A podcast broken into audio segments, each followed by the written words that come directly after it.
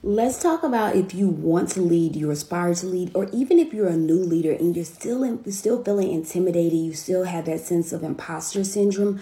One of the best things that you can do for yourself is invest in executive presence. Recently, I had a member of one of my communities that work at Dell who actually worked in marketing, who pitched a executive like executive presence um, coaching program, and they were able to secure that for him.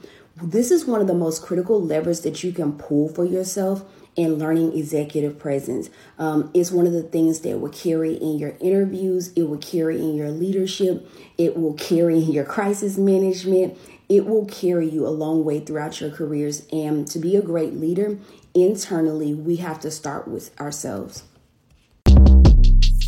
Short Cast Club